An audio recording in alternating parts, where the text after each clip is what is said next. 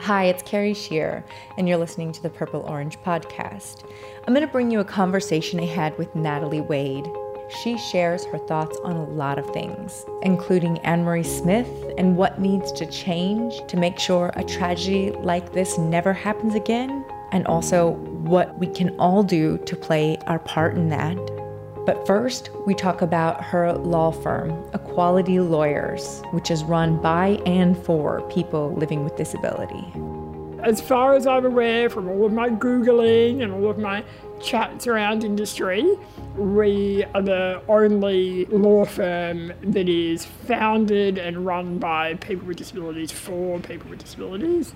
It turns out it's a really great idea. The general vibe has been, thank God you're here. What kind of cases do you see? A little bit of what you'd expect, a little bit of not what you'd expect. So I think people would generally expect us to have NDIS cases, reviews and appeal. We see a little bit of that, definitely. We also see discrimination cases, particularly in education for children and young people that are not getting a fair go at school. It's also discrimination in public transport, in cafes, in very ordinary settings where the law protects the right for people with disabilities to be treated equally. We see quite a bit of guardianship and administration work. We disproportionately see the presence of people with intellectual disability and cognitive impairments facing those cases. So we are called in to help their families to navigate those matters and also represent people with disabilities where they need it. Then I think the work that we do that people wouldn't necessarily think that we do is planning safe futures.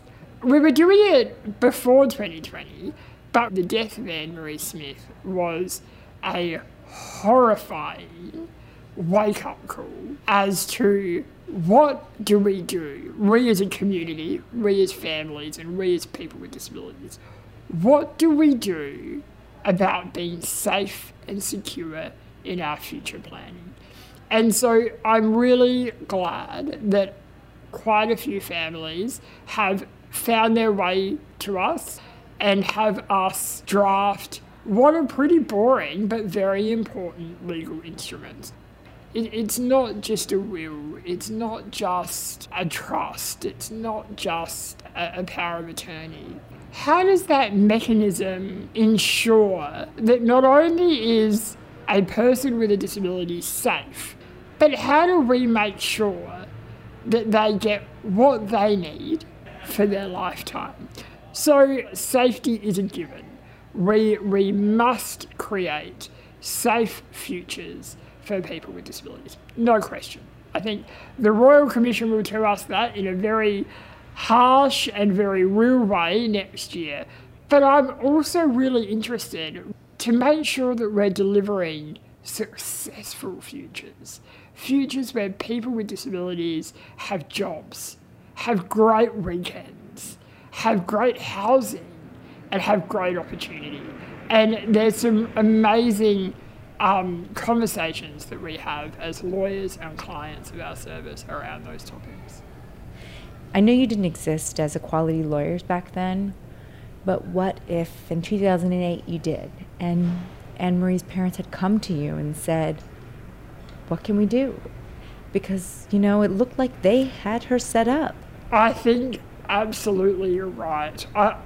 I don't think that the lawyers involved in the Smith family could have saved Anne-Marie. I think the community could have, better safeguarding could have, and better culture within our community could have. If I had have seen that family in 2008, I definitely could not guarantee that the outcome would have been any different. And I think it's also really important to remember the time in which we were in the disability rights movement in 2008. So in 2008, it was a pre-NDIS world. There was still a heavy focus on the medical and charity model of disability, where people with disabilities were seen to be unemployable. It was fine for them to stay home all day, every day. it was fine for them not to be socially included. 2008, in fact, was the year that Australia ratified the Convention on the Rights of People with Disabilities. So I think if you take it within a context in which that happened, there may not have been a lot of options available to lawyers, advocates, social inclusion experts and community organisations to better support the Smith family at the time.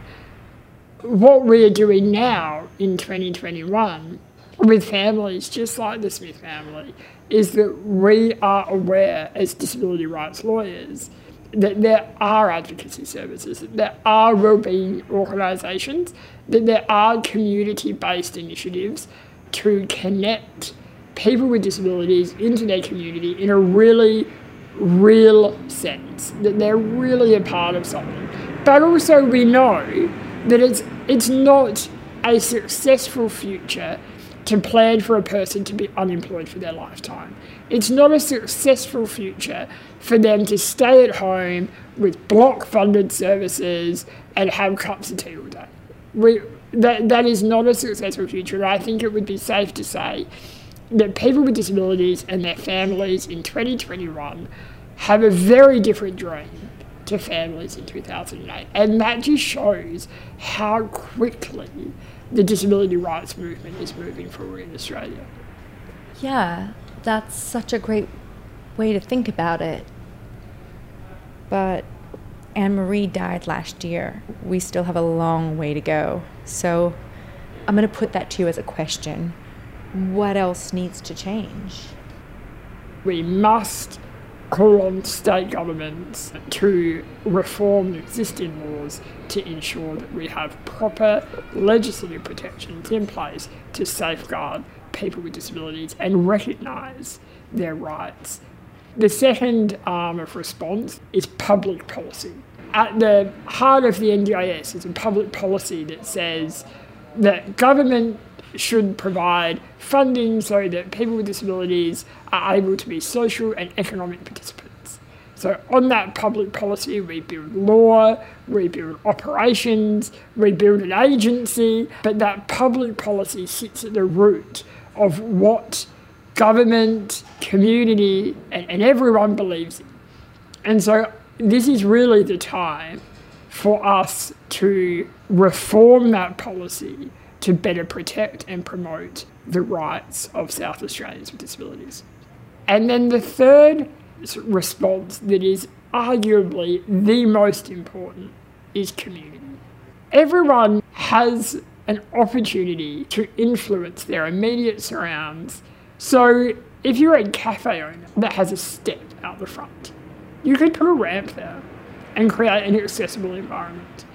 Or if you are the CEO of BHP Billiton, you could make sure that your employment practices reflect that people with disabilities have an equal right to employment. There's something that everyone can do to positively promote the rights of people with disabilities. And if we all leapt from that position, I really believe that we would have less social isolation, more inclusion, and there would be less risk of someone like Anne-Marie being left in her house with no one noticing that she's there and for this absolute atrocity to take place. And it could even be, so if you're not a cafe owner, if you're not the CEO of BHP Billiton, whatever, you could just check in on someone, say hi, see how they're going, maybe go out for a coffee or a tea, and just check in. That is really helpful to proactively preventing what happened. That's Natalie Wade, the founder of Equality Lawyers, and it's, as far as we know, the first Australian law firm run by and for people living with disability. To get in touch with them, go to their website, www.equalitylawyers.com.au. And I'm Carrie Shear from Purple Orange. To get in touch, give us a ring, 0883738388, or go to our website, www.purpleorange.org.au.